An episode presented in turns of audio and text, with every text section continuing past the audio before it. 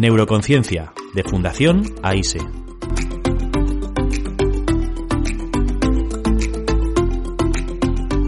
Con Paula Iglesias.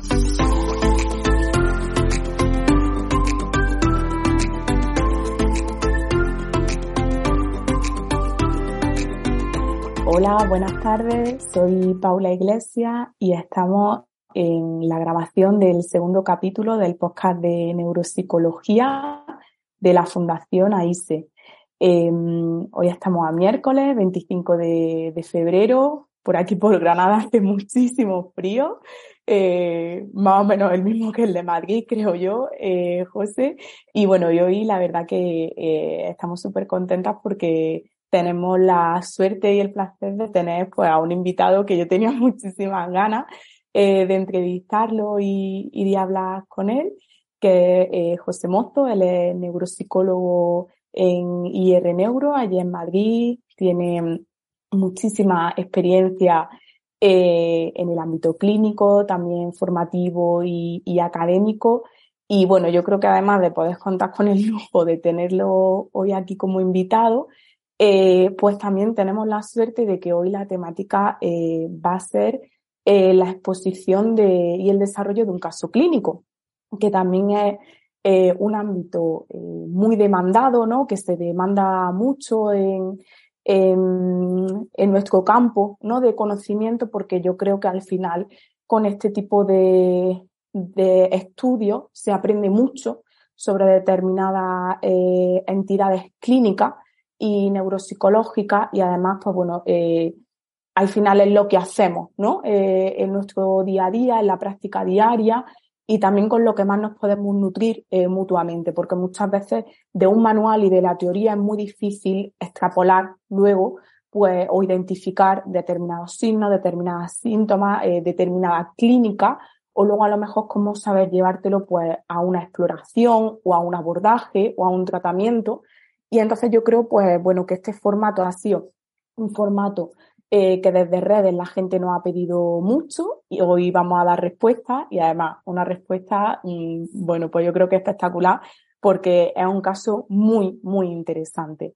Em, aprovecho y, y os animo a que nos sigáis en redes sociales y en el canal de YouTube de la Fundación AISE eh, y que os suscribáis al canal para estar atentos pues a todas las actividades de divulgación que estamos haciendo y que continuaremos eh, realizando porque la verdad que estamos súper agradecidos por la acogida que están teniendo todas nuestras iniciativas y, todos nuestros proyectos. Así que ahí, la verdad, agradecer eh, muchísimo a todo el mundo que saca un rato y que nos escucha, nos deja los comentarios, en fin, la verdad es que estamos súper contentos de, de cómo está saliendo todo esto. Y bueno, sin más, ya eh, empiezo a darle un poco de paso a, a José que, que, nos cuente un poco, pues, bueno, cuéntanos cómo estás, si nos quieres contar algo sobre ti, eh, en fin, háblanos un poco. Bueno, pues nada, Paula, en primer lugar, muchas gracias por, por invitarme hoy a este podcast, también a Juan y a la Fundación EISE.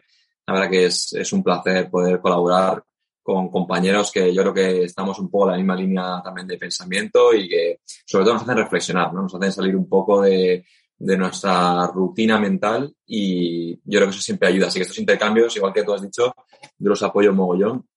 Veo que tienes un mapa de Madrid por ahí al fondo, me parece. Eh, aún no es de Madrid, no sé si lo veo bien. Bueno, me pone muy, muy contento. De Berlín. Ah, no lo veía bien. Vale, pensaba que de Madrid. Me pone muy contento este intercambio y bueno, espero estar a la altura de las expectativas. Eh, de forma sencilla, la intención yo creo que es presentar un caso, eh, poder explicar la forma en la que se ha trabajado, que no tiene por qué ser la mejor, ni mucho menos, eh, simplemente poder compartir el razonamiento que hay detrás y si hay alguien que le pueda servir o que le interese discutir sobre él y que podamos enriquecernos en común, pues yo creo que es el objetivo. Y antes de empezar también dar las gracias a, Ida Suárez, porque es una, fue premio, eh, fue premio en las jornadas del Consorcio Nacional de, Neuropsicología eh, en la última jornada y, ella es experta en, atrofia cortical posterior, que es de lo que se va a tratar. Entonces, ella me permitió también enviar una serie de referencias y una serie de, de intercambios científicos que bueno, yo creo que se merece también el reconocimiento público una vez más.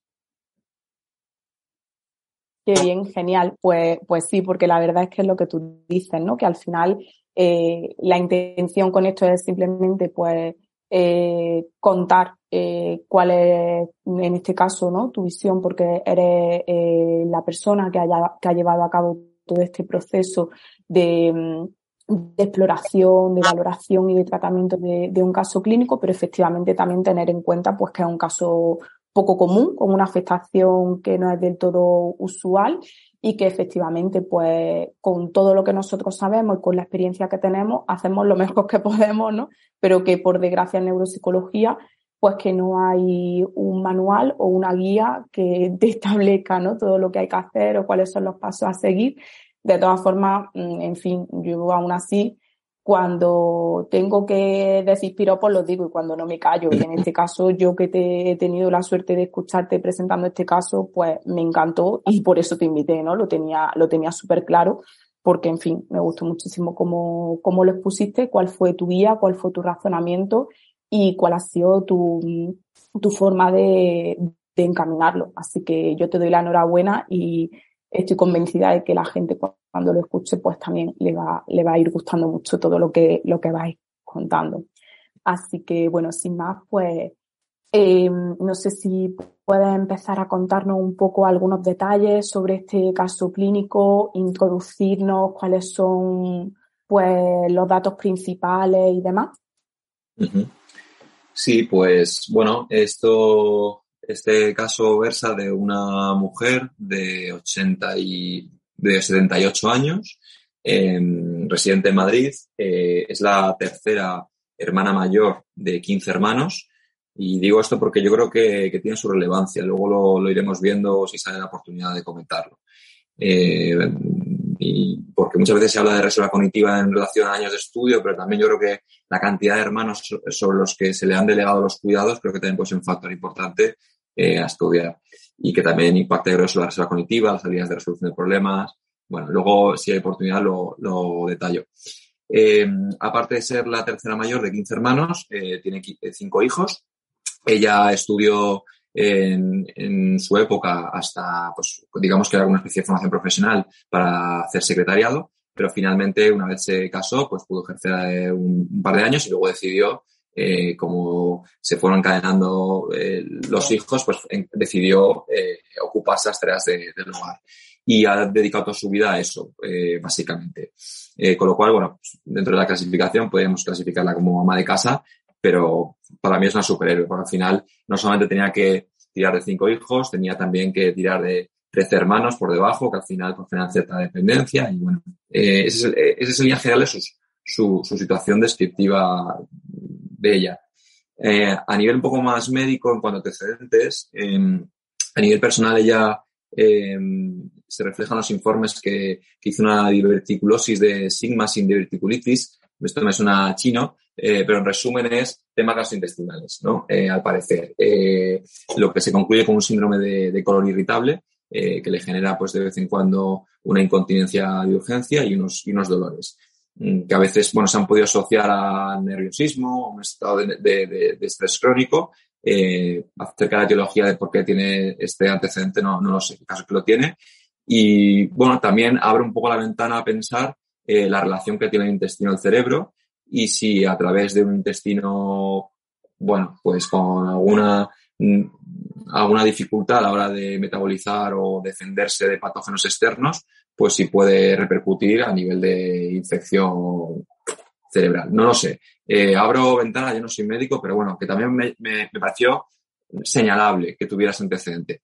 Y luego a nivel familiar, bueno, aparte de esos antecedentes no destaca ningún otro, y a nivel familiar destaca su madre que, que cursó con enfermedad de Alzheimer y, y, bueno, fue la causa también un poco de, de, la muerte. Así que digamos que tendríamos ese, ese, ese cuadro. A nivel de factores sociales, es una familia pues relativamente, bueno, eh, de clase media, vamos a decirlo de esta manera, y con, con buen apoyo social y con buenos recursos económicos, sin ser excesivos, pero vamos, que tampoco pasan, pasan penas. Genial, pues muchas gracias porque eh, es cierto, ¿no? Como que todos estos factores contextuales, sociales y personales son muy, muy importantes mm, tenerlo en cuenta y saber un poco del de punto de partida pues de cara a entablar una conversación con esta mujer, a empezar a iniciar unos primeros acercamientos y a dejar que la clínica, digamos, más puramente neurocognitiva, pues también se vaya dejando, dejando ver, ¿no? Porque yo creo que también es importante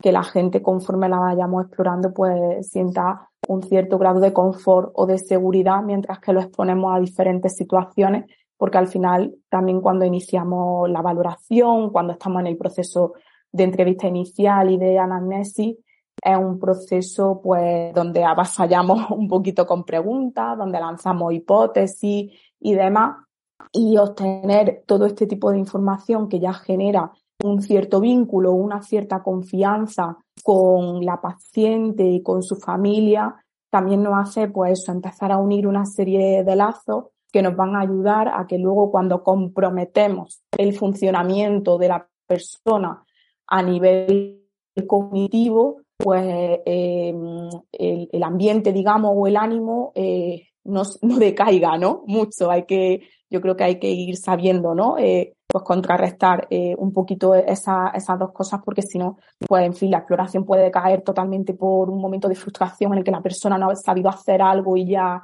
se bloquea totalmente o lo que sea. Entonces, bueno, pues tener y tirar saber tirar también de esta información, pues para en determinado momento decirle, ah, bueno, entonces hoy has venido con tu hermano fulanico, ¿no? De todos los que tiene o de no sé qué, no sé cuánto, y hay cambiar un poquito el tercio, pues para luego a lo mejor seguir explorando, seguir tal yo creo que es importante. Además, obviamente, mm, pues de cara a plantear objetivos, sabes que cuenta con determinado apoyo familiar o saber cuáles son sus potencialidades y eso es súper importante. Pero, pero la verdad que yo te agradezco, ¿no? Que empieces contándonos todo esto porque yo creo que también se nota eh, como la huella humana que hay en, en, este, en este caso, ¿no? En el análisis de este caso y en el trabajo que, que tú le, le has echado. Así que me parece una forma eh, súper buena ¿no? de, de comenzar la, la exposición. Eh, ahora, si te parece, me gustaría preguntarte pues, por algunos eh, datos más relacionados pues, con la anamnesis y demás, donde a ti, eh, pues esta mujer y su familia pues te empezarán a relatar cosas que tú a lo mejor ya empiezas a asociar con determinada sintomatología cognitiva o que empieza o que ya como digamos a nivel de neuropsicólogo se te empiezan a abrir, como yo digo, las bombillitas de, vale, eh, pues este es el motivo de consulta y esto se puede deber a esto o a esto otro. También sobre todo porque entendemos, bueno, pues la forma de, de presentación eh, de esta patología no es la normal y no es pues eso. Pues es que estoy despistada o es que vemos que las cosas del lado izquierdo eh, como que no le hace mucho caso, ¿no? Es decir, entramos en una patología en la que yo creo que unir y, y, unificar eh, como todo lo, lo, que le pasa a la persona y de ahí sacar conclusiones es difícil. Entonces, si esta entrevista puede servir como precedente a los profesionales del ámbito de la neuropsicología para saber qué se pueden encontrar en un caso así, eh, yo creo que, que sería súper útil, ¿no? Para, para todos nuestros compañeros y también, pues, para la gente de, de a pie que esté interesada del tema o a lo mejor, pues, para una persona que empieza a observar determinadas cosas en un familiar o en un amigo, en fin. No sé, vamos a, si te parece ahora, intentar ir traduciendo un poco algunas demandas que, que te empezaron a llegar en las primeras consultas de esta mujer con cosas que tú a ti ya te iban chirriando o sonando a determinada eh, componente a nivel neurocognitivo. Bueno, pues antes de, comenzar a responder la pregunta, mm, por un poco por mm, también añadir algo a, lo que has comentado anteriormente, me parece muy interesante, eh, que es el punto de la alianza, es decir, la importancia de estos factores también ayudan a fortalecer la alianza, eh, la cual fortalece la motivación, la cual provoca que se enganche el paciente y que, y que te permita trabajar con él. Y simplemente por comentar también, por abrir otra ventana, para quien quiera explorar sobre esto, en, creo que fue en el año 2019, eh, desde el ámbito de la psicología clínica se hizo una revisión mm, de un montón de estudios que comparaban eh, distintos ingredientes dentro del tratamiento, como puede ser la edad del terapeuta, el expertise del terapeuta, eh, el, grado de empatía, el tratamiento a técnica aplicada, etcétera, etcétera. Y aquello que más despuntaba, como que, eh, que más tamaño de efecto tenía sobre los efectos de la terapia, era la alianza terapéutica. Más allá de las técnicas, los métodos, los procedimientos y demás. Simplemente un poco por añadir, y a revisarlo, OnePoll 2019 eh, pues bueno, por ahí yo creo que es un poco lo, que estamos alineados en el pensamiento, ¿no? Comentaste al principio. Eh, sobre, sobre la, la, pregunta de cuál, de, qué es lo que nos llega, qué información nos llega en un primer lugar, más allá de esa primera información que nos llega de los informes. Eh, si quieres un poco para ponernos en el lugar de nos acaba de llegar un caso y cómo lo enfrentamos, eh, sigo la secuencia lógica que es, en primer lugar, se presenta un informe. Nosotros siempre en la clínica pedimos antes de que, de, admitir un paciente, digamos, y para valorar si hay oportunidad de tratamiento o no, desde nuestro recurso, eh, pedimos un informe. Y en ese informe, eh, pues ya ahí puedes hacerte, como tú comentabas, primeras hipótesis, primeros razonamientos y recoger la primera información. Eh, en esos informes, eh, la paciente, eh, bueno, presentaba una serie de informes de neurología eh, como primer informe eh, viene recogido en el año 2014 que acude derivada a, neurología por unos despistes. Eh, en ese primer informe no se detalla si son despistes de memoria, si son asociados a función ejecutiva, si son despistes mmm, motivacionales, es decir, no queda claro a qué se atribuyen esos despistes, pero que recogía esta información. Aquí me gustaría hacer otro apunte también, la importancia que es la, clarificar eh, desde un inicio, desde ese 2014, qué tipo de despistes y ahí me voy con la siguiente, con la siguiente cuestión, que sería eh, qué importante es escribir desde un inicio el, el papel de la neuropsicología o, o, o, el neurólogo capacitado para hacerlo en, en una valoración, ¿no? en ver si está dando síntomas frontales, está dando síntomas eh, posteriores, está dando síntomas temporales, es decir, de dónde viene el síntoma. Porque un despiste puede ser cualquier cosa. Y si esta paciente desde ese primer despiste en 2014 se hubiera identificado como un despiste no asociado a un tema entorrinal, un tema hipocampal, eh, quizás le podría haber intervenido eh, mucho, mucho antes. Eh, dicho esto, cuando llega a nosotros ya llega en el año 2000, 2020, 2020, 2021, diciembre de 2021. Sí, llega en diciembre de 2021 y ya han pasado un montón de años. Entonces, esos primeros despistes que finalmente, qué curioso, no son despistes de memoria, son despistes visuales, porque al no identificar todo bien los objetos, al encontrarme con una simultagnosia en la que me enfrento a un montón de estímulos que no sé, ¿no? que me saturan el sistema visual e incluso atencional, eh, pues claro, pierdo calidad en la codificación. Entonces, eh, no recuerdo tanto. Eh, entonces nos llegan con, con esos síntomas y, revisando los siguientes informes eh, ya se, se, empieza mm, a demostrar que efectivamente a nivel estructural, eh, a nivel del cerebro, a nivel de metabolismo, a nivel de perfusión, ese cerebro no está siguiendo un curso normal. Eh, a nivel de estructura, las resonancias magnéticas realizadas dos años después, un año después, se detecta una atrofia discreta. A nivel de, de, perfusión, se detecta una hipoperfusión en ambos, en ambos lóbulos temporales eh, y pequeños defectos a nivel parietal de forma bilateral. Eh, posteriormente también se le realiza un, un PEG eh, y se detecta hipometabolismo a nivel parietal posterior derecho, que se extiende a occipital derecho, con lo cual todos estos datos que se van recogiendo en informes y que parece que se van sucediendo las pruebas cada año, cada dos años, finalmente te da pie a pensar que esos despistes iniciales en 2014 eh, posiblemente no sean a un tema de, memoria, a un curso típico que, que nos podemos encontrar de forma más prevalente, como puede ser una demencia eh, pues por enfermedad de pequeño vaso o, o tipo Alzheimer, que es más frecuente.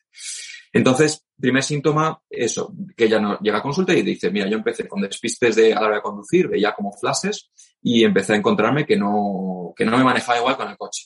Creo que es el creo que es de las actividades más complejas eh, cuando uno está jubilado que, realiza, que es la conducción, y creo que es donde en primer lugar salta el síntoma. Entonces ella siempre lo recuerda de esa manera.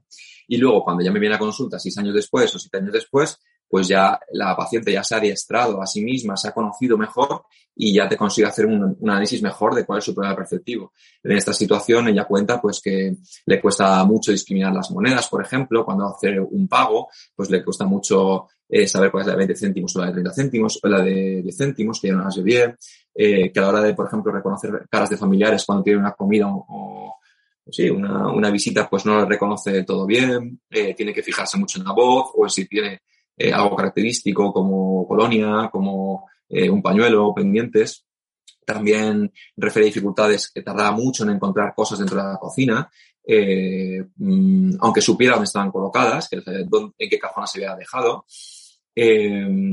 también contaba que tenía dificultades a la hora de vestirse porque la discriminación de los colores, pues no, no te lo decía con estas palabras, ¿no? Pero eh, le costaba mucho combinarse. Una mujer que era, eh, cuidaba mucho su estética y su presencia, pues ahora le suponía un grave problema porque no se iba a distinguir si el negro era negro, era gris, o era blanco y cómo se combinaba con otro color que tenía disponible en el armario, ¿no? Entonces, digamos que esta amalgama de, de actividades de la vida diaria que tú enseguida, con los informes que te vienen de, neurólogo que te está diciendo que el parietal a nivel eh, bilateral no está funcionando bien a todos los niveles, pues ya te hace pensar que aquí hay algo perceptivo y seguro, sobre todo cuando de forma diferencial ves que la paciente te lo narra con un nivel de memoria altísimo, es decir, sin confusiones de ningún tipo y además eh, manteniendo la conversación toda la hora y con un estado motivacional poco apático, sino todo lo contrario, muy entusiasta. O sea que todo esto te empuja a pensar que hay algo por detrás eh, a nivel visoperceptivo que no está funcionando. Qué, interesante, la verdad. Eh, mm, bueno, yo creo que es eh, totalmente importante eh, resaltar lo que, lo que has comentado, ¿no?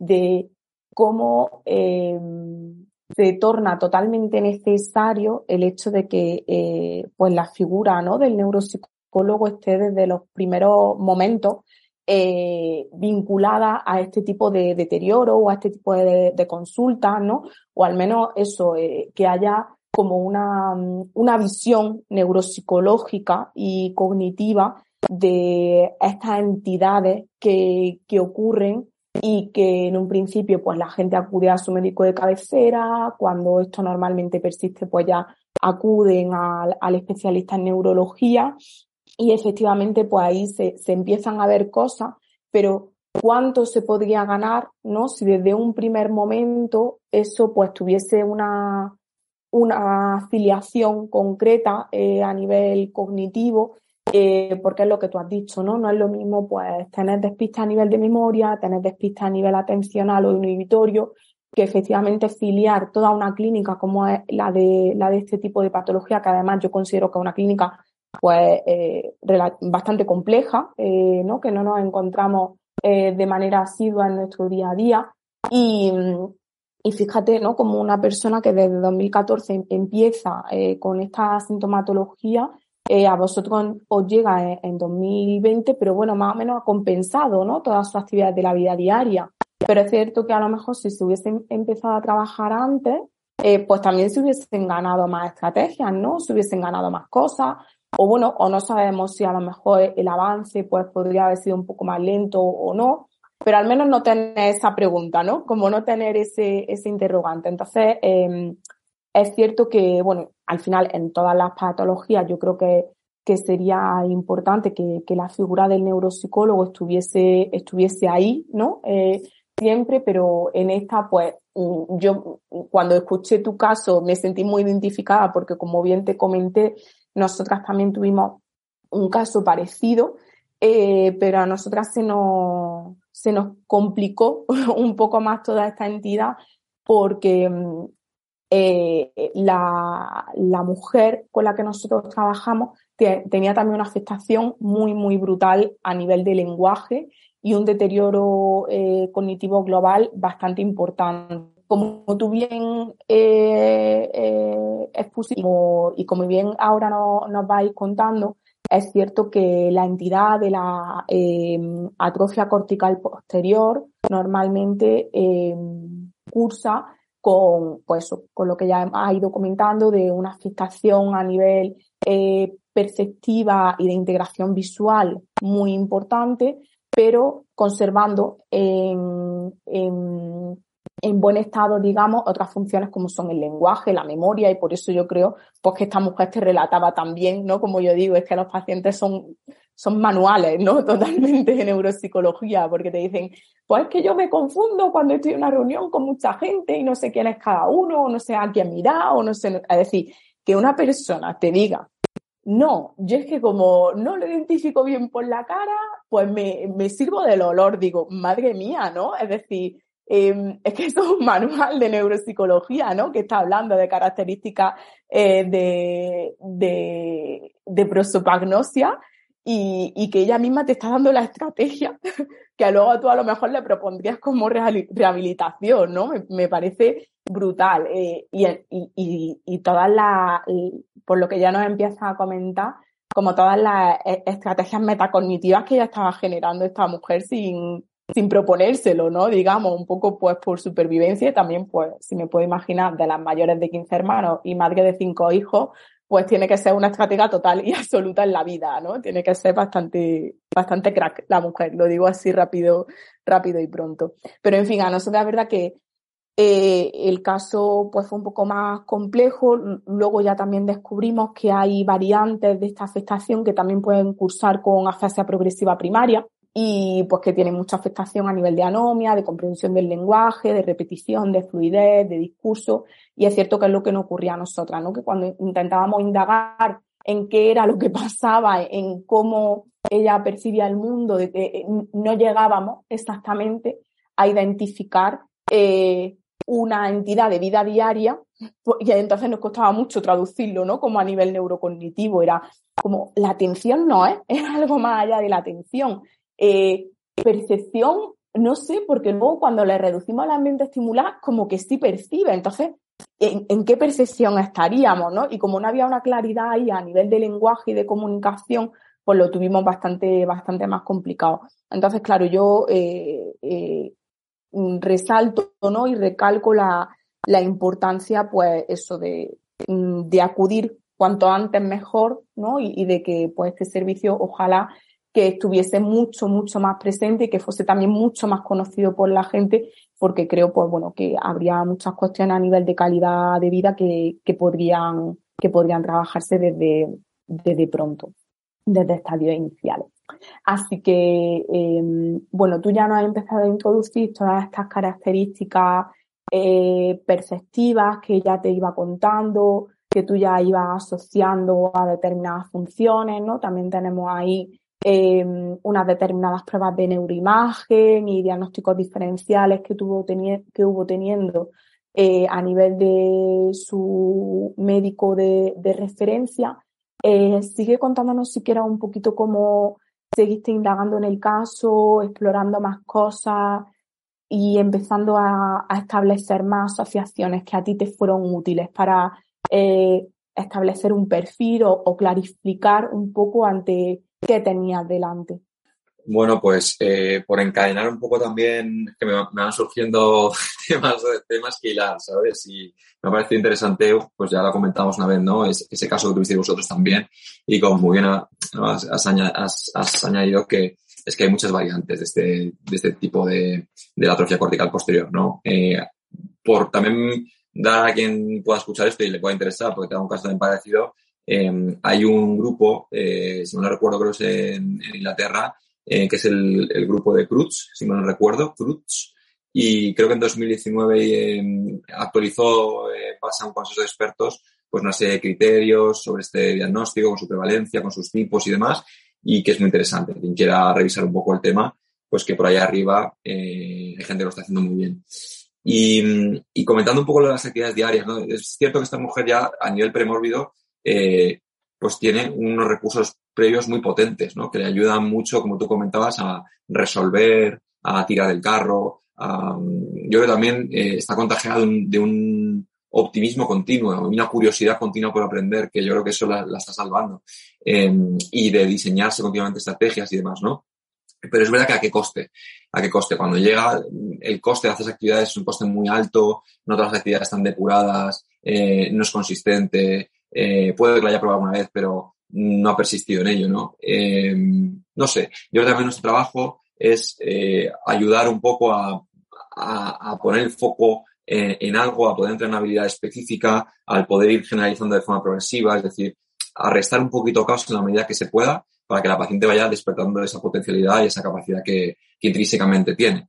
Eh, entonces, eh, curiosamente, cuando me puse a revisar el caso eh, de forma más, más, más profunda, comparé un poco también la repercusión que tiene a nivel de actividades de la vida diaria una enfermedad eh, tipo Alzheimer con una enfermedad eh, con una variante del, Alzheimer, que es, que es este caso, ¿no? Y a nivel de actividad de la vida diaria tiene mucho más impacto, sobre todo en estadios iniciales, la atrofia cortical posterior. Está muy, es muy, es muy dependiente, toda nuestra vida diaria es muy dependiente de la visión, es muy dependiente de la atención y, y, en, y, en, el caso de estos, de estos, pacientes es una de las cosas que primero falla. Entonces, eh, bueno, la literatura recoge que el impacto es mayor en la atrofia cortical posterior, ¿no? Pese a que podríamos pensar lo contrario. Quizás porque el Alzheimer, eh, cuando nos llega, ya está en un estadio más avanzado y, bueno, pues quizás ahí ya despunta más la, la dependencia. Eh, así que, bueno, volviendo un poco al punto inicial, cuando antes se diagnostique mejor para todos. A nivel neuropsicológico, a nivel médico ni nos metemos. Comentabas que, que, que, exploramos, ¿no? Una vez que ya parece que está claro, está orientado el, el, posible, bueno, la fenomenología está orientada, parece posterior, parece cortical, eh, parece bilateral, de ambos hemisferios, eh, tenemos los datos de que es una mujer pues, de cierta edad, que también puede estar por debajo haciendo cosas asociadas a la edad. Es decir, teniendo un poco encuadrado eso y, orientado la fenomenología, eh, yo ahí lo que decidí es eh, explorar en profundidad la percepción eh, en su variante puramente visoperceptiva, en su variante somestésica, en su variante auditiva eh, y luego en tanto las rutas dorsales, las rutas ventrales y las rutas que están a caballo entre la dorsal y la ventral. Entonces, digamos que cogí el, el, el, la mirada del cerebro, me fui para atrás y empecé a explorar por ahí en detalle.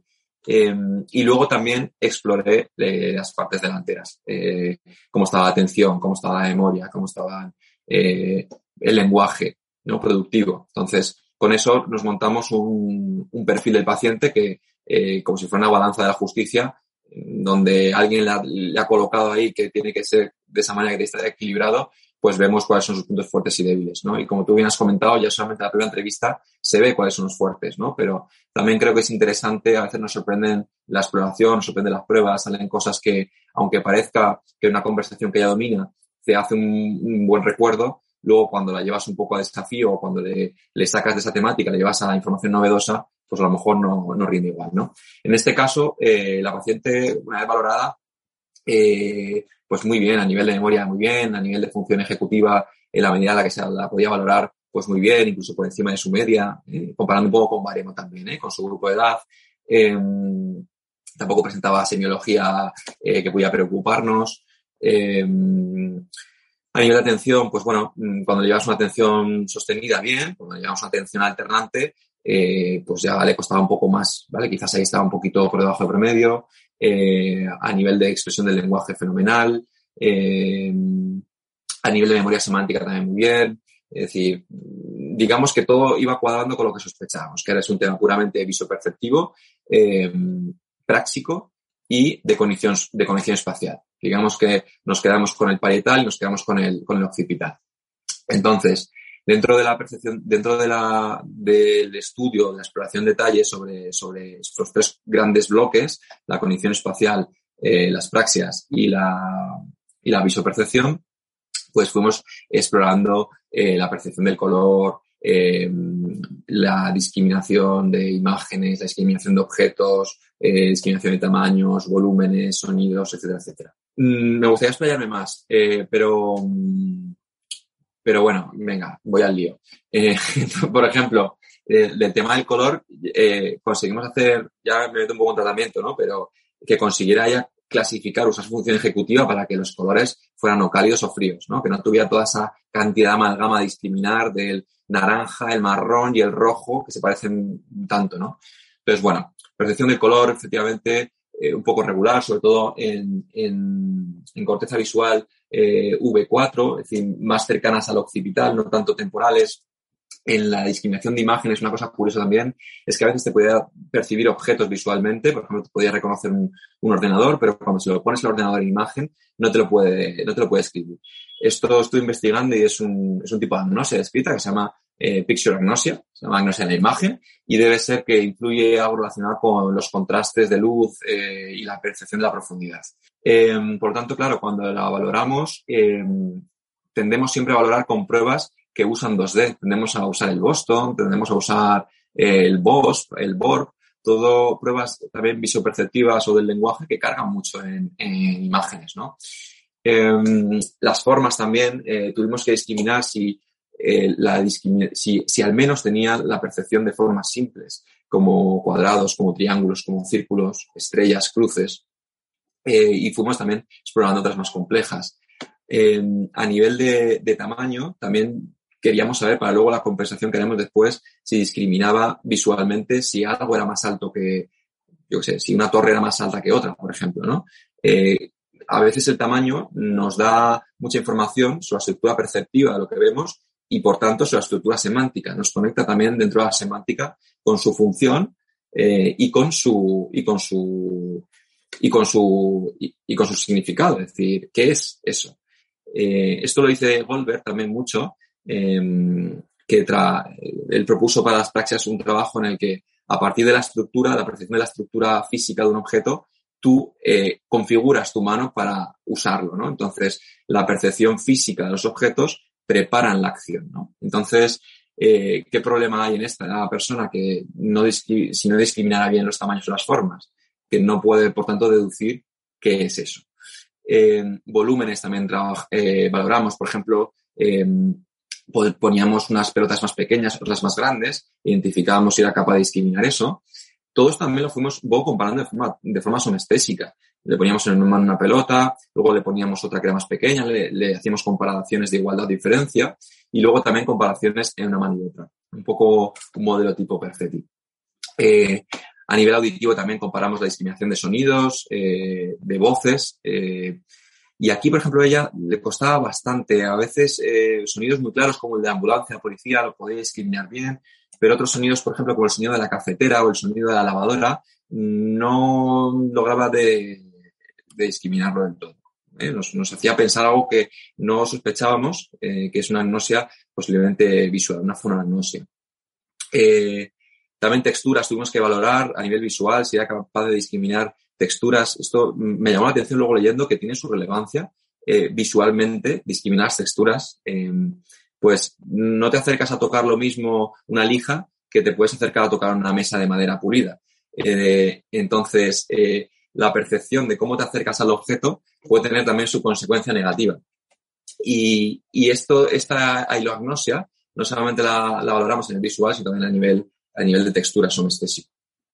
Eh, también discriminamos eh, la percepción en función de sus pesos, si, si, había una posible paragnosia, si conseguía discriminar pues, los pesos de los objetos. Esto puede ser útil pues, a la hora de hacer un alcance, eh, coger una batidora y discriminarla de, otro elemento que no sea una batidora, pues, pues puede ayudar también.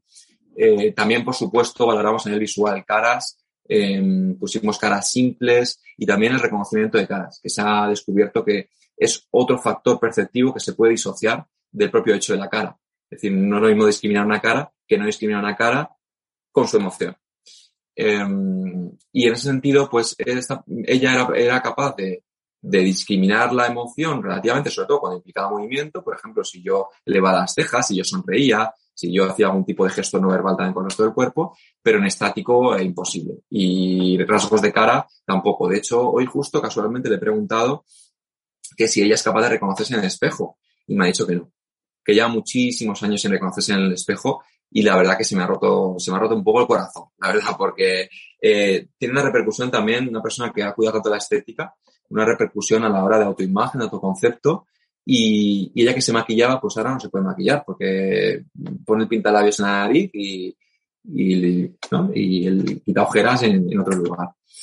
Y ya por ir, por ir finalizando, por no enrollarme mucho, pero yo creo que es importante también, cuando se tenga en cuenta la evaluación de la percepción, no solamente centrarse en las pruebas que quedan muy limitadas a aspectos de imagen, sino también ir recorriendo todas estas eh, micromódulos dentro de la percepción que sabemos de sobra que son específicos. Una de las ventajas de la, ventajas y desventajas de la percepción es que va por módulos. Entonces, bueno, puede haber muchas disociaciones. Y ya por terminar, pues también eh, exploramos si había dificultades en la percepción dos dimensiones, tres dimensiones. Em, como hemos comentado antes, eh, si había, por ejemplo, defectos de profundidad, eh, ahora, por ejemplo, hacer eh, alcances. en este sentido, todo iba bien. Y, y bueno, pues también Otro tipo de praxias, pues eh, a nivel de imitación, exploración con la mano cuando coge el objeto, porque si no explora bien, tampoco lo puede conocer bien. Y, bueno, también por último, la imagen visual que tiene ella en la mente. Porque una cosa que nos puede ayudar mucho a compensar es que si tú preimaginas, si tú preparas al cerebro, si preparas a la percepción con una imaginación previa sus características, te va a ser más sencillo encontrarlo que si no. Eh, pero ella tiene tremendas dificultades para imaginar. Es una cosa muy curiosa, pero es verdad que se solapa mucho la imaginería mental con la percepción visual. Y en este caso, pues, pues la tiene afectada también y, y es, eh, le cuesta mucho imaginar aunque tú se lo guíes, la imaginación. Así que todo eso, Paula, exploramos. Pues bastante. La verdad es que, bueno, yo te agradezco que haya, no, no, no, eh, eh, en absoluto yo te agradezco que, que haya indagado, ¿no? Tan profundamente como en todos los subgrupos perceptivos que explorasteis, porque creo, y de ahí la relevancia, ¿no? De exponer hoy este caso, que como eh, son exploraciones que no solemos hacer en nuestra práctica clínica, porque no, no suele ser una entidad que a lo mejor te no es lo que más común te encuentra, ¿no? Pues normalmente pues nos encontramos cosas de memoria, cosas de atención, cosas de funcionamiento ejecutivo y demás. Es cierto que, eh, pues, a, a, lo mejor como toda esa indagación que no es que realizaste y, y también, yo siendo sincera, en, en, la, en, los tipos de exploraciones que solemos realizar o en los protocolos que cada uno nos vamos generando eh, poco a poco, ¿no? Eh, en base a nuestra experiencia, pues a lo mejor eh, eh una eh, sistematización tan profunda de la exploración de la percepción no está. Y hoy, pues gracias a todo lo que tú nos estás contando, podemos ¿no? tener una guía que nos ayude, pues si nos encontramos un caso a este o un caso parecido, de por dónde podemos ir explorando y qué, qué subgrupos y qué modalidades perceptivas eh, podemos ir indagando para averiguar cuál es el funcionamiento de, de esta persona. Eh, yo, eh, bueno, una de las preguntas que te voy a hacer, que ya has ido tú introduciendo eh, simplemente al contarnos eh, este tema de todo lo que fuisteis eh, valorando a nivel perceptivo, es la relación que ya empieza a haber entre la función perceptiva y de praxia y acción y, y, movimiento, ¿no? Que me parece muy interesante como al final todas esas estructuras posteriores van nutriendo el, el sistema de acción y, y, ese sistema dorsal, eh, que ahora eh, nos va a contar más, más en detalle. Eh, y como también a la vez, eh, pues por ejemplo, lo que has comentado, esa percepción de profundidad eh, estaba un pelín más conservada, ¿no? O estaba un, un, poquito mejor, porque al final también esa profundidad estaba más relacionado con ese componente de, de movimiento, ¿no? Y de acción, y precisamente si eso todavía está más preservado, pues la función perceptiva asociada a ello también, porque también eso yo creo como que tiene un anclaje mucho más profundo porque está nutrido por el componente de movimiento, ¿no? Versus, pues, a lo mejor lo que, lo que tú has comentado de una representación en, dos dimensiones, que es que es puramente la estructura que estás tocando, la estructura que está dañada y la estructura, eh, además, que es más difícil nutrir o compensar con otras funciones cognitivas solo se puede compensar con la semántica, con el lenguaje, pero claro, llega un momento en el que lo que tú dices, no sé, esa capacidad de imaginería también está tocada, pues es que ya mi lenguaje no tiene un significado para ti, no, no lo alcanza en esa imaginería y no lo coges, ¿no? Entonces, como al final eso, pues obviamente es lo que, lo que va teniendo ma mayor afectación y sin embargo, pues cosas a lo mejor que están relacionadas más con acción, con movimiento, y con desplazamientos, con eh, dinamicidad, eh, aportan, aportan mucho en, nuestro tra tratamiento de, este tipo de, de, de, entidades, ¿no? Bueno, tú ya sabes que a mí me gusta mucho el movimiento por mi impronta y, y eso, pero es cierto que en este tipo de casos, pues que es súper, súper útil y me parece muy interesante. Pero antes de, de todo eso, yo quería hacerte eh, una pregunta y venía un poco a colación de cómo eh, no contamos con instrumentos a lo mejor muy específicos o diversos que nos ayuden a indagar en todo lo que tú nos has comentado que, exploraste a nivel perceptivo. Y yo te pregunto, por ejemplo, un diagnóstico diferencial que a mí se me ocurre en esta paciente, porque tú has dicho memoria y tal, súper bien, funcionamiento ejecutivo pues también bien, pues típica prueba que nosotros usamos siempre, figura compleja de rey, ¿no? Que supuestamente, pues, es decir, valora un montón de cosas, pero con esa, con esa herramienta, pues nosotros también sacamos muchas conclusiones. Entonces, claro, el diagnóstico diferencial de esta prueba en esta mujer me parece interesante. No sé si nos puedes contar algo acerca de, ello, em, porque creo que también nos enseñaría mucho, ¿no? Aprender a, mm, pues, a realizar diagnóstico diferencial en el caso de, esta mujer. Cuéntanos un poco eh, cómo, cómo fue este proceso con ella pues me meto, me meto a ello, me meto a ello, pero también me interesa añadir una cosa que es que has comentado y me muy interesante, porque yo creo que se habla poco en neuropsicología, a veces lo abandonamos, pero eso que has comentado de, la imaginería, ese, ¿no? el poder imaginar con el paciente a, qué nos referimos de forma conjunta a nivel semántico, es decir, poder tener esa conexión semántica con el paciente y lo que yo le estoy contando que es atención, él también se está imaginando lo que es la atención, ¿sabes? Como tenemos ese lenguaje común, esa semántica común y nos lo imaginamos igual, eh, no solamente pasa en esta paciente, que a lo mejor dificultades para imaginar y demás, sino que yo creo que de una forma más abstracta ocurre con todos los pacientes. Yo creo que es importante trabajar mucho la información.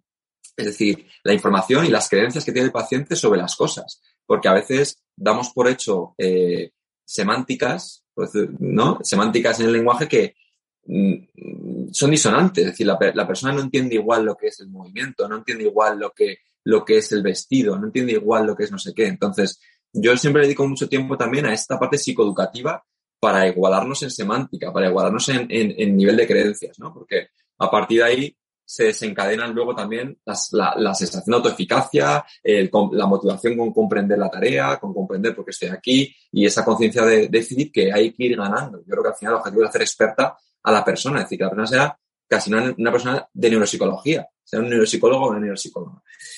Bueno, eh, pruebas, efectivamente, la exploración. Ah, pues hay mil cosas pues, para explorar, ¿no? El sistema perceptivo es modular a tope y hay mil cosas, mil, mil micro, microhistorias, como hemos comentado. Pero bueno, si tuviéramos que hacer un diagnóstico diferencial ante unas sospechas de problemas de memoria, eh, valorar lo posterior de lo, de lo frontal. Y dentro de lo posterior, hay dos pruebas que se han demostrado altamente sensibles para discriminar este tipo de, patología, que es eh, dentro de la batería del BOSP, los subítems, el, el conteo de números, conteo de puntos. Hay una prueba en la que hay unos puntos diversificados y la paciente tiene que ir contando cuántos hay, sin usar el dedo. Eh, y luego la de discriminación de letras, que en este subítem aparecen unas aparecen o no aparecen unas letras que están como manchadas de una especie de fondo ruidoso. Y entonces la paciente tiene que discriminar si ve una letra o no la ve, si ve una X o no la ve. ¿Vale? Estas dos pruebas son las más sensibles, eh, demostrado recientemente por el grupo que os, he comentado antes de, de Crutch, em, para, la, para la discriminación de esta patología. Y luego dentro de la figura del rey, eh, y uniéndolo con lo del principio, eh, es una paciente que a nivel personal no le gusta dibujar, se le da fatal, y es una cosa que siempre, siempre se excusa a la gente, ¿no? Es que yo no sé dibujar y le dices, ya, pero solo te pido copiar, no quiero que, elabores nada. Pero bueno, eh, es una prueba que está invalidada, no puedo, es imposible hacerla con ella, no lo logra ver. Eh, tiene descompuesta la figura. Eh, podría, podría pedirle una copia, pero es que se lo va a inventar. Va a hacer trazos inventados, está descompuesta totalmente, totalmente desfragmentada. Además, como tú comentabas, es una prueba que, que implica muchas cosas, no solamente perceptivamente, ¿no? Y, lo hacía mal, no lo hacía bien. ojalá tuviera ejemplos visuales, el próximo día lo puedo intentar, pero es una tarea frustrante para ella. Entonces, prefiero tirar de tareas como los subítems del BOST, el conteo de números, eh, la discriminación de letras y luego toda esta parte de, exploración. Eh, y luego dentro de la evaluación, por no quedarnos solamente con lo perceptivo, eh, a nivel estandarizado, pues pasamos el test Barcelona de la 19 a la 24, los subítems de praxias, a nivel de memoria pasamos el Hopkins eh, Learning Verbal Test, que tenemos baremos del proyecto Norma Koch. Eh, pasamos el TMT de forma oral, no de forma visual, porque eso está ya sesgado.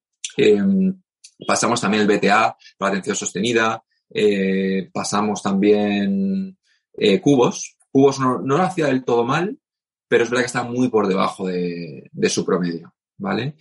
Y a nivel de fluencia, eh, de fluencia ejecutiva pasamos fluencia verbal, eh, pasamos spam de dígitos. Eh, bueno, pues con lo que tienes, que te pueda hacer un poco una batería más o menos que puedas estandarizar, pues para tener un registro por lo menos eh, mm, pues valioso de cara a investigación de cara a, replicar datos o hacer un seguimiento un poco más cerrado, pero por supuesto se te queda esto corto, como hemos comentado, y tienes que abrir el abanico de, de la exploración.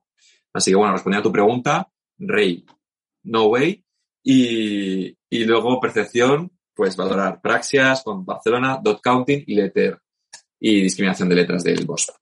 Genial, genial, maravilloso. Muchas gracias.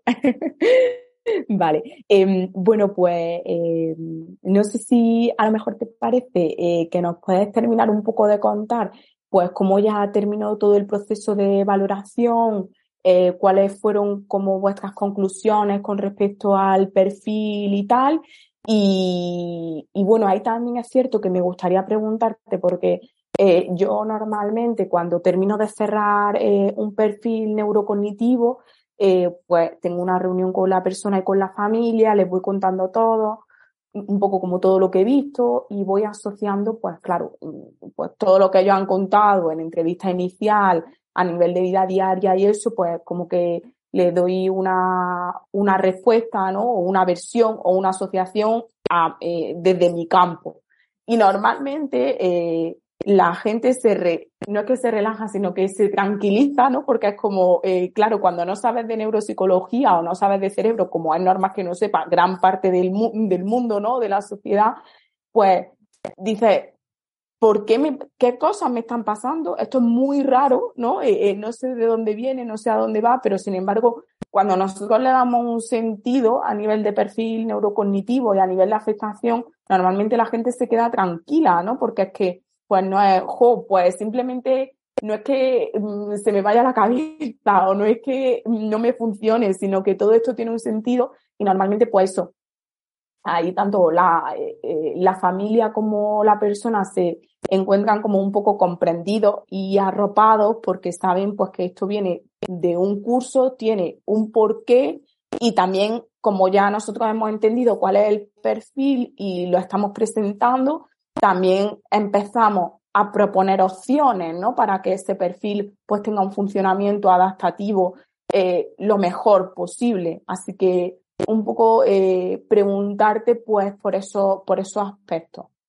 Me alegra que me, que me preguntes esto también, un poco mm, sabiendo que somos un poco de la escuela de NEF de, de, Pablo Duque, porque él, yo recuerdo que siempre decía, por lo menos en sus cursos iniciales, en, ah, ya no sé cómo, si mantiene la idea o no, pero siempre decía, en el tratamiento siempre primero tienes que dar la idea y luego tienes que dar el método. Primero tienes que dar la idea y luego tienes que dar el método. Idea y método. Y yo creo que en esta comunicación, de, tanto con la familia como con la paciente, tienes que darle la idea. Tienes que darle la idea de qué es visopercepción, qué es fallar en profundidad, qué, qué significa que no sepas si la luz está encendida o apagada, qué es la, la dificultad en la percepción de la luminosidad, cuál es la dificultad, es como dar ideas de qué es, ¿no? De cómo se descompone todo eso. Y luego ya cuando tengas ese conocimiento, eh, que está explicado por el diagnóstico médico, pues venga, vamos a hacer un método. Vamos a hacer método para que eso te pase menos o para depurarlo o vamos a depurar tu, tu habilidad, ¿no? Entonces, sí, yo creo que hay que dedicarle mucho tiempo a dar la idea, tanto a la familia como a la paciente, para luego ir construyendo el método y siempre en comunicación continua con, con ellos. En ese sentido, la familia piensa que venía ya muy, al final, muy, muy acostumbrada, ¿no? A esta patología. Es verdad que hemos, porque ya habían pasado varios años, ¿no? Em, y tenían familiares, pues con tantos hermanos, tenían familiares en hospitales y más o menos estaban ubicados, ¿no? Pero es cierto que muchas veces ocurre, como tú comentas, que vienen muy desorientados, ¿no? Y incluso rasgos de personalidad suyos previos eh, parece que los atribuyen también al daño cerebral. Es decir, a veces ocurre un fenómeno que es que, que todo lo explican eh, con, con una única causa, que es el daño cerebral. Y cosas que veían anteriormente, imaginemos, un problema de pareja, ¿no? De repente ahora lo atribuyen al daño cerebral, ¿no? Y todo gira en torno al daño cerebral. Y yo creo que también diferenciar eso y saber, o sea, diferenciar qué viene del daño cerebral y qué no, también ayuda a orientar la solución. Porque obviamente si tienes problemas de pareja y no es por daño cerebral, yo te llevo. Pero si es por daño cerebral, podemos manejar un poco la conducta o ver cómo está tu, tu condición social y demás, ¿no? Entonces, eh, bueno, yo creo que esta información es importante darla, como tú comentas, y el tiempo que haga falta. Es decir, las veces que haga falta y el tiempo que haga falta para, para explicarlo. Quería comentar que mm, con respecto a la anterior de valoración, que más nos preguntado sobre exploración también, se me ha olvidado mencionar que hay dos pruebas de cribado eh, muy famosas que te permiten cubrir, en el caso de cribado, ¿eh? no de valoración, de forma rápida, eh, también aspectos visuales, visoperceptivos. Y una es el, el Akenbock, el, el, el ADEM, bueno, yo lo llamo AC3, que ya no me sé, no me sé ya ni las siglas, ¿no? El Cognitive Examination de Adenbach, se llama Adenbach Cognitive Examination AC3, R, revisó recientemente, que cubre una, que incluye estas dos pruebas que hemos comentado en el piso perceptivo. Y también el MOCA tiene una versión que es eh, para ciegos. Entonces, eh, sepamos que podemos usar también esa versión.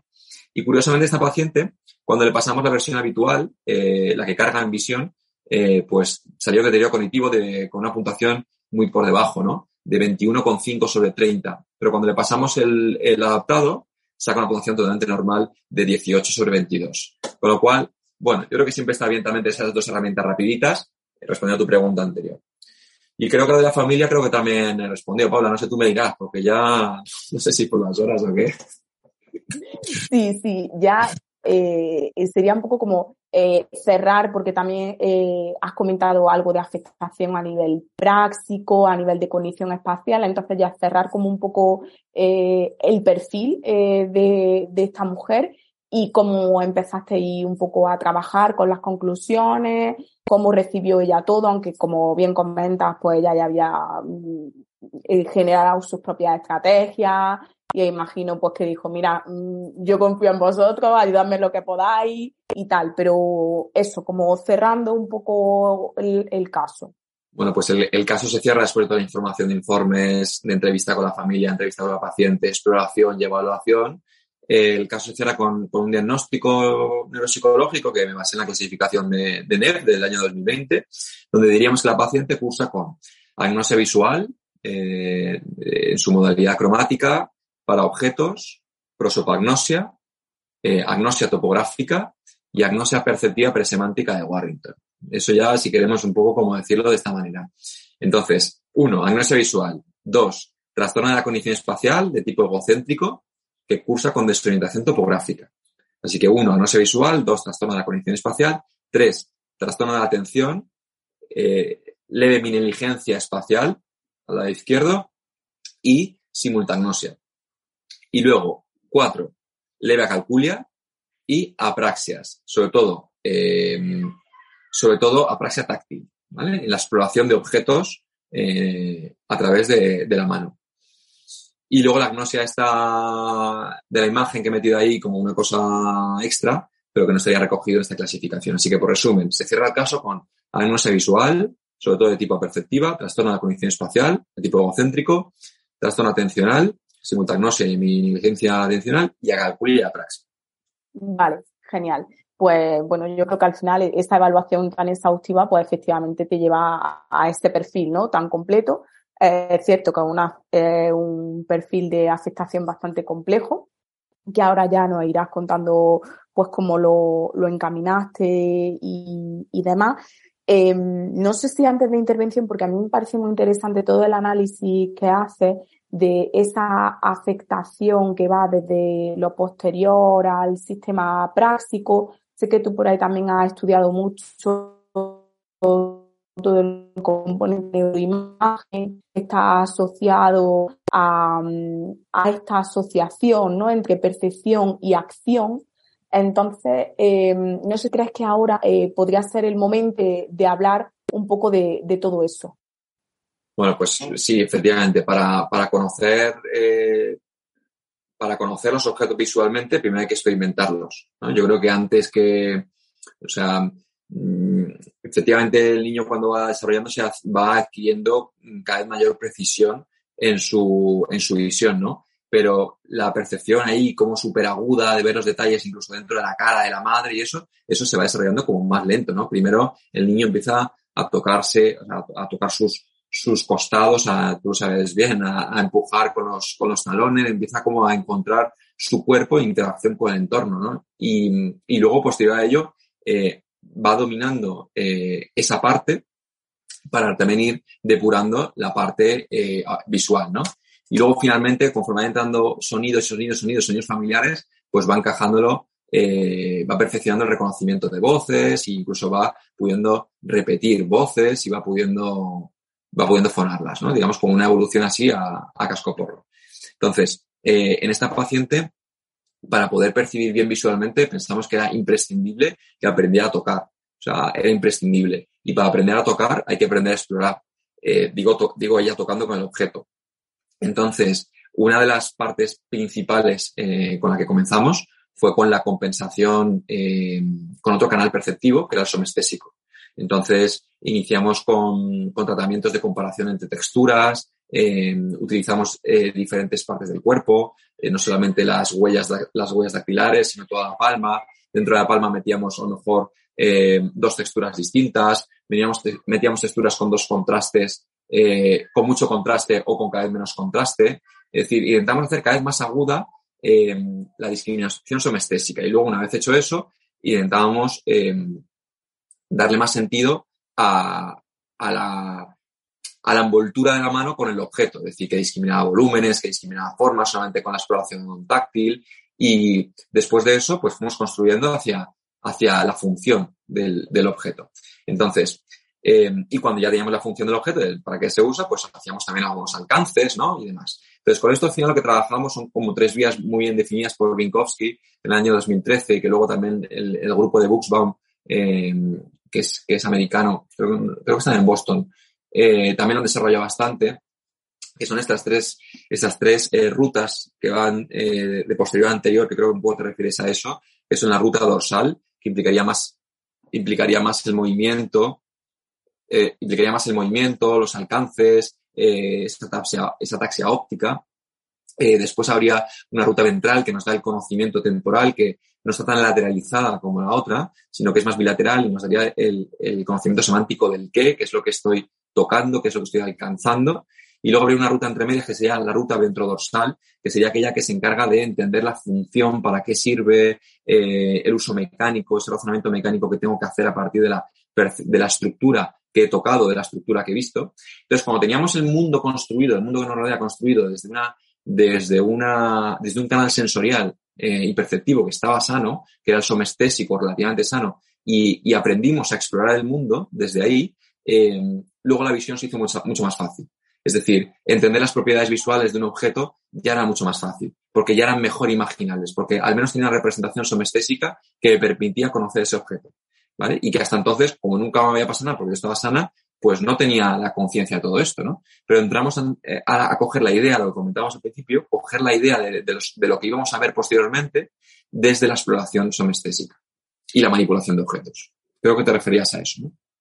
Sí, sí y además es que eh, me parece muy interesante como la relación en, entre estas dos, eh, dos funciones, ¿no? Y cómo efectivamente establecéis todo eh, un canal de compensación a través de lo, de lo manipulativo y de lo somestésico, ¿no? Donde llega un momento en el que parece pues eso, que, que, que, la percepción está en la mano, ¿no? Es decir, que si te, lo que tú has comentado, que si te enseño a explorar, si te enseño a manipular o si enfatizamos mucho en, en este tipo de función práctica de interacción con el objeto, es como que hay un, una recuperación, ¿no? De esa, de esa función eh, perceptiva e integrativa a nivel visual que yo te he facilitado a base, a base, a base de, eh, pues eso, de fomentar mucho el tema manipulativo y demás. Y a mí la verdad es que es algo que me fascina, que me parece súper interesante, porque también es cierto que son, eh, eh, como digamos, orientaciones que a lo mejor no son las más usuales, que se suelen trabajar en neuropsicología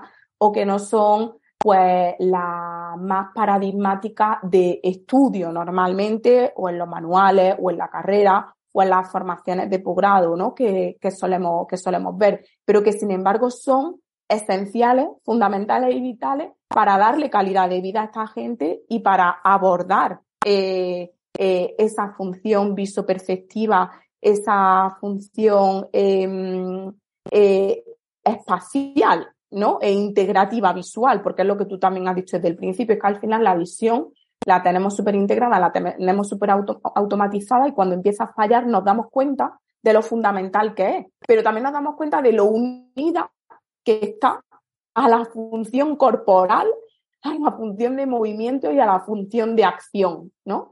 eh, aquí también quería unir un, poquito esa, esa, función práctica porque también sé que, que fue algo que ya estaba o que fue, imagino que ha ido em, empeorando, ¿no? Y demás, eh, eh, porque yo, por ejemplo, en el caso que nosotros tuvimos, pues fue algo que estaba muy, muy afectado también eh, la función práctica. De hecho, nosotros nos encontramos con una mujer que las manos estaban completamente olvidadas, es decir, sus manos no tenían una intención manipulativa hacia el mundo, no sabía cómo usarla, no sabía cómo acercarse a los objetos, cómo, de hecho, tampoco tenía como una dinamicidad de movimiento, ¿no? Yo recuerdo pues que intentaba tirar de objetos con una eh, tendencia a la automatización muy alta, ¿no? Pues una baraja de cartas, de ve dándome, ¿no? O yo te voy dando a ti, o eh, algo pues que fuese pelota, ¿no? De coger, soltar, no sé qué, pero no había una dinamicidad en ese movimiento y eso me llamaba muchísimo, muchísimo la atención porque era algo como súper sistemático que siempre ocurría en su sistema. Y de hecho, Em, hay un signo que en su momento dijiste cómo se llamaba, pero que no me acuerdo y que comentándolo con mi compañera Ana le dije, tía, esto era lo que le pasaba a nuestra paciente y José le ha puesto el nombre que yo no sé lo que era, que es el signo este de que cuando va a tocar algo es como que hace así un golpe, es decir, no sabe cómo tocar algo, ¿no? Ni cómo interaccionar manipulativamente con el objeto. Y entonces lo que hace es, pues yo tengo aquí esto, ¿no? Y hace como así. Y eso yo recuerdo que tú cuando pusiste el caso dijiste que tenía un nombre y dije, porque es que además eh, en ella era súper sistemático ese signo. Entonces digo, algo tan sistemático no puede ser que sea relativamente intencionado o que, porque Ana lo veía igual también cuando la trataba, tal, y entonces yo, mm, yo digo, pues esto, claro, pues efectivamente tiene un nombre que yo no conozco. Y tú lo dijiste en su momento y, en fin, mm, me, me pareció súper curioso, ¿no? Porque, ya te digo, es un caso que yo nunca he podido, digamos, compartir con nadie porque nunca había, eh, había visto a alguien, pues eso, con, con un análisis así de, del caso y, y que se hubiese presentado así. Entonces, bueno, pues también si nos puede hablar un poquito sobre bueno, pues sí, muy interesante lo que, lo que comentas, Paula. Efectivamente, esa relación eh, percepción-acción, o sea, al final un poco el planteamiento, eh, yo creo que era, si, si, si, la paciente no logra tener una experiencia del mundo eh, visual, yo creo que al final, más que percepción-acción, sería como eh, eh, relación con el mundo, ¿no? entonces, si la paciente no se puede estar relacionando con el mundo de una manera visual, vamos a ver si puede conocer el mundo de una manera somestésica e imaginárselo. Y desde ahí, eh, pues bueno, vamos creando esa conciencia. Y yo creo que también no se trata solamente de tocar, tocar por tocar, eh, sino que hay que tocar y dar conciencia de lo que se toca. Y yo creo que ahí nuestro papel juega un papel importante, porque la paciente debe entender eh, todas las, yo diría que las, los pequeños detalles que, que de forma global se nos pueden saltar, pues oye, pues el peso, pues la textura, pues fíjate, compara los tamaños y no sé qué, ¿no? Y yo creo que eso, eso, eso le, da riqueza a su experiencia perceptiva, eh, a su experiencia, a su experiencia perceptiva, sí. Y a su experiencia a nivel de cognición.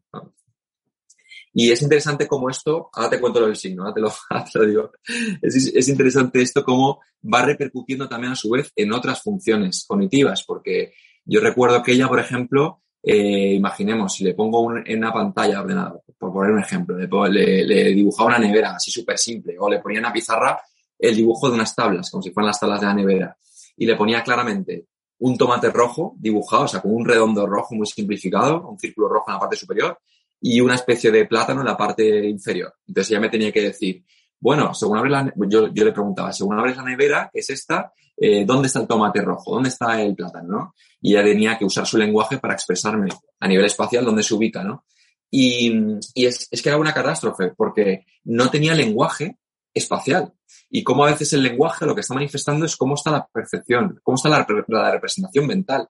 Y, y, claro, pues ella eh, no sabía, eh, no conseguía declararme si estaba arriba, estaba izquierda, no porque no lo viera, sabía copiarlo perfectamente y lo ubicaba bien, pero se expresaba tremendamente mal. Eh, es decir, en vez de decir enfrente, decía adelante. O sea, en vez de decir encima, decía adelante, por ejemplo, ¿no? O en vez de decir eh, derecha izquierda es más obvio, ¿no? Pero este tipo de juegos de voy hacia adelante o voy enfrente o voy encima, es decir, entender esta tridimensionalidad del espacio, cao. Y conforme fuimos ganando experiencia a, otros niveles, desde la compensación de otros canales, que su expresión, que también fue muy, muy corregida, digamos, fue mejorando bastante, ¿no? Y eso también, esa expresión de lenguaje, esa compensación de otra función, eh, que se expresaba con más criterio a nivel espacial, le fue permitiendo también percibir mm, más en detalle eh, lo espacial. Entonces, bueno, mm, diría que en este punto es importante trabajar, eh, es decir, si esta paciente me llega en el 2014, pues a lo mejor tiro directamente de trabajarle por restitución eh, lo perceptivo visual. Pero ya con seis años, siete años de evolución y tal, prefiero compensarla y empezar por ahí, ¿no? Y creo que esto fue una vía. Y una vez tengo compensada la vía eh, con otras vías, eh, una vez la tengo compensada con otras vías perceptivas, puedo escalar a otras funciones cognitivas que la puedan ir compensando. En este caso, como es el lenguaje, por ejemplo, o la función ejecutiva, como veremos. Y el signo que comenta es muy curioso. A mí también me, pasa, es como que ella, por ejemplo, su dedo índice nunca lo usa para tocar. Yo creo que el dedo índice nos han enseñado siempre que es como, como el primero que se puede quemar, ¿sabes? Nadie, nadie va a tocar con el anular eh, o con el meñique, ¿no? Es una cosa extraña. Parece que, que no sé si por ser más largo que los demás, pero nos permite, nos permite hacer más aproximaciones. Y ella nunca aproximaba a tocar el objeto con el índice, iba siempre con el anular. Una cosa rarísima. Pero sin embargo, con la otra mano con la, con la izquierda, con la no dominante y con la ipsilateral a la lesión, eh, sí que iba con el índice. Con lo cual también esa representación de los dedos digital me llamó mucho la atención. Y en relación a la exploración eh, del objeto, esta paciente, como tú comentas, iba como con la palma, como con la palma siempre recta. Nunca, que puede ser también un poco porque si no veo qué voy a tocar, si no veo la, la, estructura física, las propiedades físicas, no me voy a lanzar, no voy a ser que haya pinchos, ¿no? Pero pero yo creo que no, yo creo que no, porque cuando ya tenía el objeto en la mano y ya sabía que no era peligroso, aún así no había un uso y un gusto por tocar. Y esto, más que signo, que no sé cómo se llamará, ponerle nombre, eh, eh, se define como una praxis táctil. Vale, vale, pues, pues muchas gracias.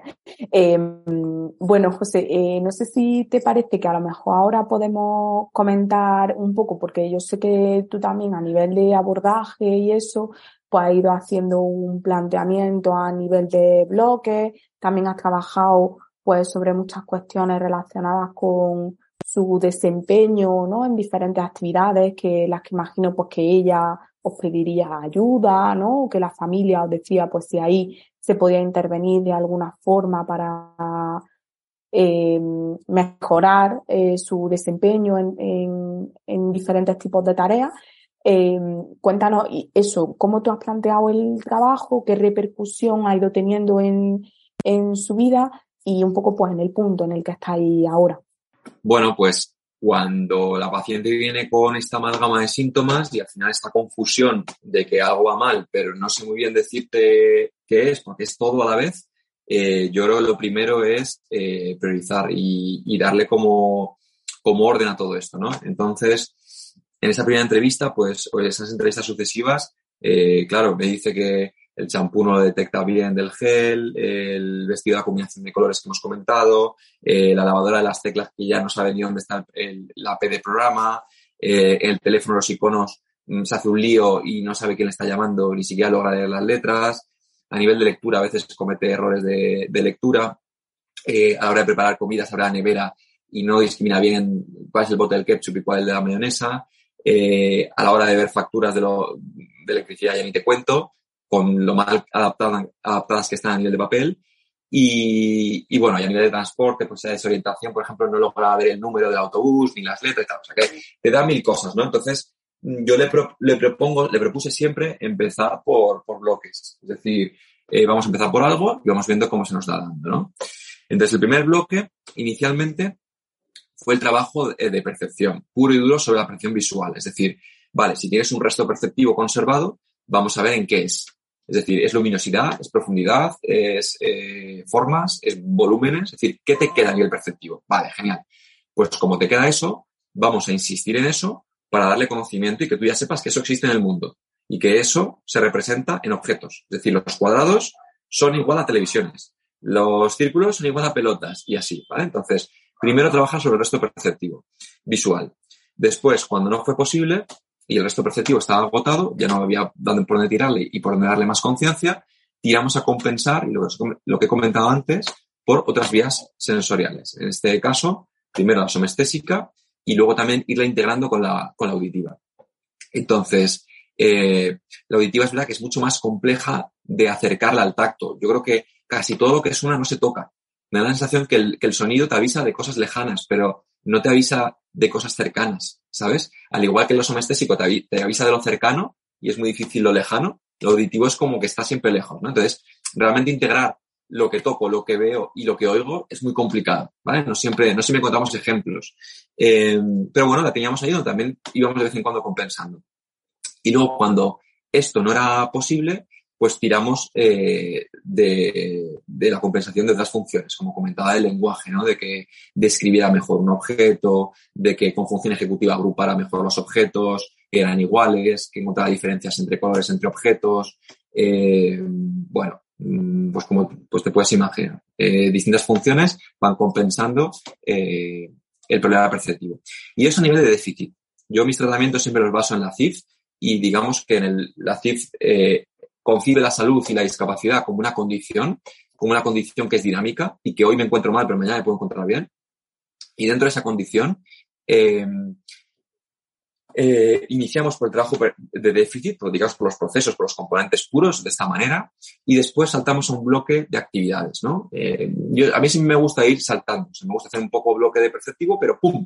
Le meto la transferencia a un bloque de actividad. Entonces, en la CIF, el segundo bloque sería el de actividad, donde ahí está lo que comentamos del uso del teléfono, del aseo, del vestido, del eh, uso de transportes, etcétera, etcétera. Entonces ahí fuimos viendo cómo las estrategias, la conciencia primero eh, usada en el entrenamiento por, componentes y las estrategias que fuimos enseñando en ese entrenamiento podían irse o no aplicando en actividad, ¿vale? Y así fuimos eh, como perfeccionando la técnica y el método.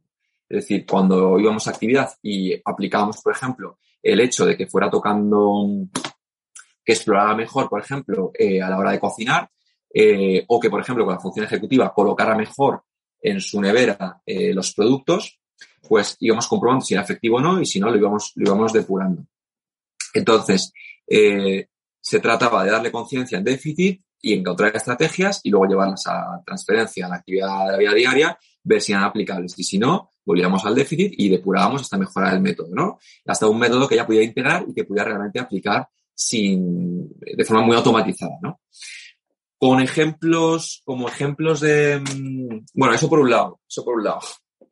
Y luego por otro lado, aparte del trabajo restitutivo y aparte del trabajo compensatorio, metimos el trabajo sustitutorio, que es que, oye, cuando ya no hay tu tía, eh, pues le metemos etiquetas en los armarios eh, para, que, para que ya aprenda a clasificar y que los productos de limpieza siempre estén arriba, los productos de, de aseo estén en el medio y los productos irrelevantes o de otra cosa abajo, ¿no? Entonces, o en la nevera siempre que la fruta estén abajo y, las y los botes arriba y así. Etiquetados, etiquetados y pistas visuales, ¿vale? Eh, se me nota ya cansancio, yo creo, ¿eh? Bueno, tiro, tiro. Y entonces, como ejemplos, por ejemplo, de actividades eh, que llegamos a compensar, bueno, tengo algunas imágenes, pero no las puedo mostrar.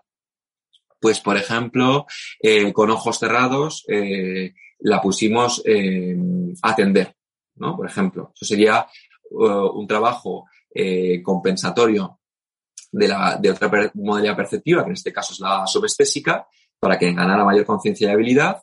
Y además también está, está, estamos poniendo en marcha la función espacial, porque dentro de un tendedero tiene que recordar dónde ha colocado, si la tira 1, la tira 2, la tira 3, eh, a la izquierda o a la derecha. ¿no? Con lo cual era una tarea muy integrativa que le permitía ir poniendo en marcha no solamente los somestésicos, sino somestésico con condición espacial.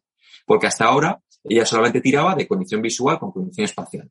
Entonces, bueno, pues es una tarea que integra y que puede ser útil a la hora de atender, pues, eh, que haya un sistema que de repente, pum, empieza a aparecer y empiece a verse como útil, ¿no? Y no sé si quieres que te vaya poniendo ejemplos de las actividades o, o con esto valdría, o se cuenta un poco, Paula. Sí, bueno, yo creo que más o menos eh, la idea general eh, sí que sí que se ve muy bien, pero a lo mejor si quieres, porque yo recuerdo que eh, comentaste algún ejemplo pues de orientación topográfica, ¿no? De cómo trabajaba eh, para ir a la línea de metro, ¿no? Si había algún momento de desorientación o algo así. También me resultó muy interesante eh, cómo enfocaste y el tema como del el ruido visual en el, en el ámbito de la simultagnosia, ¿no? Pues cómo poder ayudarla en, en ese tipo de situaciones. Entonces, si puedes poner un par de ejemplos breves, yo creo que mm, estaría genial. Vale, pues seré breve. Eh, con el tema de la, de la, de la simultagnosia, e, ese ruido visual, ocurre mucho este tipo de pacientes porque al final lo que les ocurre es que la visión periférica empieza a fallar. Entonces, como empieza a fallar, eh, en la lectura, la predicción que uno hace cuando empieza a leer con el prefijo de la palabra, eh, al no tener periféricamente el final de la palabra, eh, uno no logra ver más global, digamos, la palabra, ¿no? Entonces, si las palabras están muy juntas o si las letras son muy pequeñas, todo al final se vuelve muy, muy caótico, ¿no? Entonces, en este caso concreto, para la saturación visual, eh, lo que usamos fue la aplicación del grupo inglés este de, Aida, de Aida Suárez, donde, donde trabaja Aida Suárez, eh, y donde ha diseñado ella la aplicación, eh, ¿cómo se llama esta aplicación? no voy a recordarlo ahora. Mm, tengo el logo y tengo todo, pero vamos, mm, se pone atrofia read, clear, sí, clear, clear read, o sea, leer claro. Clear App. Entonces, esta aplicación lo que te permite es subir un texto, un audiolibro o, un, o acceder a noticias y tú, eh, como terapeuta, manipular eh, la distancia entre letras, su tamaño y, y que entre línea y línea eh, se vuelvan opacas, pueda haber menos ruido. Es decir, que en vez de leer un párrafo completo de cinco líneas, puedas leer por párrafos eh, aislados, o sea, por líneas aisladas, ¿vale? Entonces, bueno, esa aplicación es un recurso muy interesante y es, y es gratuito y compensamos la parte, sustituimos la parte esta de lectura y de jaleo visual con, con ello. Y luego, en relación al otro que has comentado, de la orientación, es muy interesante porque es verdad que ella eh, tiene la rutina de los domingos y la misa. Y entonces, eh, a veces se pierde y a veces no. Y sobre todo se pierde cuando va acompañada. Y es verdad que además de un tema de orientación topográfica, hay un componente ahí de atención dual importante. Entonces, eh, en cuanto hay un mínimo despiste y ella no está pensando continuamente en la estrategia de, orientación, que ahora comentaré cómo es, pues ya, claro, mm, el mapa que se ha elaborado es, es confuso y no sabe volver. Entonces, por un lado, hemos tenido que entrenarla a consultar continuamente los dos eh, de, forma, de forma alternante los, eh, las dos estrategias que te voy a comentar, que es acerca del destino y acerca de dónde está mi cuerpo con respecto al destino, ¿vale? O sea, tuvimos que trabajarla atencionalmente y con la estrategia esta. Entonces, para no desorientarse, eh, lo que tenía que hacer la paciente es usar dos estrategias, una de eh, alocéntrica y otra egocéntrica. Entonces, la paciente antes de salir de su casa, primero tenía que montarse el mapa mental con las referencias alocéntricas de mi casa con respecto al destino, ¿dónde queda? pues queda enfrentada o queda en diagonal a la derecha, ¿no? O queda a la derecha o queda a la izquierda. Es decir, primero, las cosas de fuera donde quedan entre sí, ¿vale? O por ejemplo, el supermercado donde queda con respecto a la iglesia. Pues el supermercado queda a la izquierda de la iglesia. Esa es la estrategia alocéntrica, que, es una que, que eso te permite dentro del mapa eh, ubicarte porque no se van a mover de sitio, siempre van a estar en el mismo sitio, las cosas con respecto a sí, las de fuera. Y luego está la estrategia egocéntrica, que es pensar, vale, yo me estoy moviendo, voy en línea recta. Si voy en, línea recta desde que he salido de mi casa, eh, debo tener la iglesia eh, enfrente, porque si está enfrente de mi casa y yo no me he movido, eso sigue igual. Ahora, estoy atenta dualmente, es lo que decía, estoy atenta, atenta alternar, eh, estoy alternando el foco entre el destino donde quiero ir y mi cuerpo. Ahora mi cuerpo ha hecho un giro, atenta. Vale, he hecho un giro a la derecha, con lo cual reflexiono. ¿A qué lado me queda ahora el, el destino que estaba enfrente? A mi izquierda. Vale, continúo andando. Ojo, estoy atenta, he hecho otro giro. Mi cuerpo ha girado. Me pregunto, ¿dónde está? Entonces, vas alternando todo el rato entre, o sea, vas poniendo, vas alternando el foco por un lado de forma alternante y por otro lado vas revisando continuamente alocéntricamente dónde están las cosas y egocéntricamente dónde están las cosas. Y ese, en esa alternancia es donde ella, se, ella le ha permitido orientarse. Qué interesante, la verdad es que, en fin, veo que ideaste un montón de cosas, ¿no? Para abordar un, sinfín de componentes y de funciones en esta mujer que, que en fin, entiendo que le han sido súper útiles y que le han ayudado un montón de cosas, ¿no? En, en su vida. Así que la verdad, yo personalmente os doy la enhorabuena, ¿no? Por todo lo que habéis conseguido con, con este trabajo, ¿no? Y con, y con esta mujer. Y bueno, José, ya eh, por último, eh, pues me gustaría felicitarte de verdad por tu trabajo y, nada, si quieres concluir algo sobre este caso, sobre esta patología o sobre un poco lo que tú te llevas a nivel personal y profesional de, este aprendizaje, ¿nos puedes contar algo? Bueno, pues gracias a vosotros por la invitación. Vamos, está súper a gusto. Siento ya no poder dar más el callo. Ha sido una jornada muy, muy, muy, muy, muy larga y, bueno, pues, pues nada, disculparme por ese, por ese lado. Eh, me llevo de la paciente por su personalidad. La verdad que es una personalidad arrolladora y sus factores personales de, de resiliencia, ¿no? Pese a los diagnósticos, eh, la paciente sigue ahí, sigue con, con, con, ese rasgo de la personalidad de curiosidad, de querer seguir aprendiendo. Vamos, a mí me encanta trabajar con ella, súper colaboradora y, y luego también eh, la ventaja de que tenga puntos fuertes eh, esa memoria que te permite también eh, ir consolidando las estrategias que son tan útiles de, de, ir aplicando, por lo menos para ella, y, y que a veces los casos infrecuentes eh, son de los que más te, enseñas, te enseñan, ¿no? Porque no tienes muchas referencias y a veces tienes que, que meterte a explorar a tope y, y, sacar todo lo que, lo, que, lo que hay. Y ya simplemente como apunte final, me gustaría también comentar que a nivel de investigación junto con Rubén Pérez Elvira, eh, neuropsicólogo y profesor de la Unidad Pontificia y neuropsicólogo de, de NEPSA Rehabilitación, hicimos un, análisis de, de, EG con esta paciente hace poco y vimos cómo en este tipo de, patologías la red, eh, la red eh, paritofrontal se trata de conectar muchas más veces que en el paciente con Alzheimer Em, pero el tiempo que se mantiene conectada es mucho menos tiempo que en el paciente con Alzheimer. Y yo creo que es un, es un hallazgo que puede parecer poco relevante, pero creo que nos enseña mucho del cerebro y es que em, pese a que solemos clasificar como que la lesión lo que hace es anular esa función, yo creo que la lesión lo que hace es intentar despertar mucho más esa red. Es decir, por homeostasis lo que hace esa destrucción de ese parietal posterior, ese occipital, es que el cerebro intente conectarse más veces. Es decir, está haciendo más esfuerzos por conectarse. Lo que pasa es que cuando se conecta esa red dura muy poco porque no tiene materia, no tiene sustancia. Pero bueno, eh, dejo ahí un poco la, el hallazgo para la reflexión de cada uno.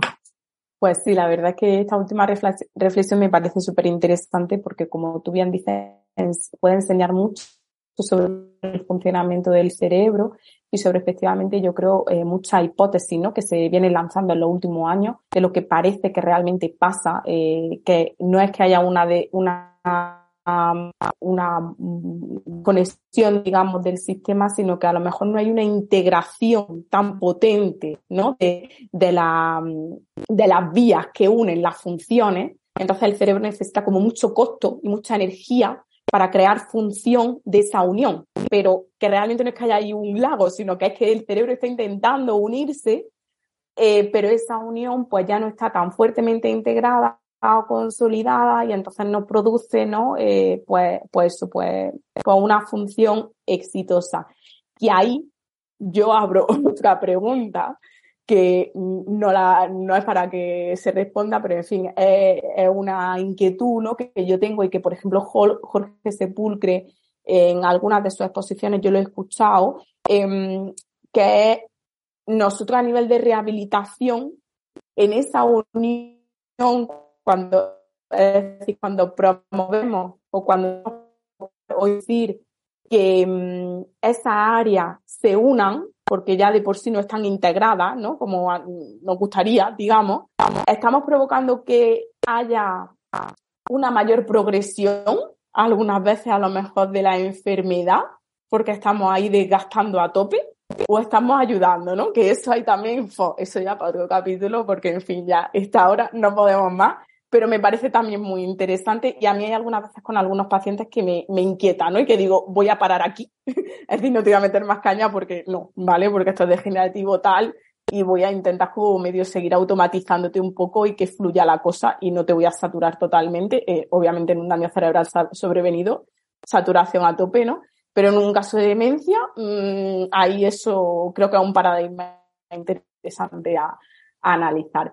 Así que bueno, después de esta última rayada, que no vamos a cerrar concluyendo, sino con una pregunta, que eso está bien, eh, de nuevo, de verdad, darte las gracias por tu tiempo, por presentarnos este caso, por el análisis tan mm, estupendo y, exhaustivo que ha hecho de, esta mujer, por esa evaluación tan pormenorizada que hiciste de todas las funciones relevantes para entender su perfil cognitivo y bueno, de ese tratamiento que, en fin, mm, yo creo que ha ayudado muchísimo a ese sistema familiar, a esa mujer y, y que al final yo creo que es lo que a nosotros nos llena, ¿no? En el día a día, ayudar eh, a las personas con las que trabajamos, pero eh, también creo que es interesante compartirlo, porque si no se queda en, dentro de tu sala o dentro de tu barrio, dentro de tu centro de trabajo y creo que con esto la gente puede aprender muchísimo.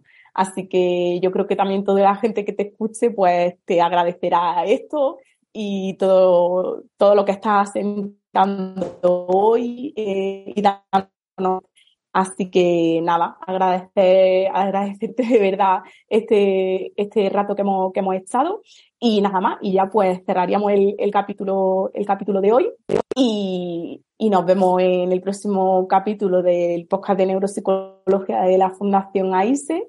Y nada más, muchísimas gracias por acompañarnos en, en este día y os esperamos en próximo episodio. Gracias.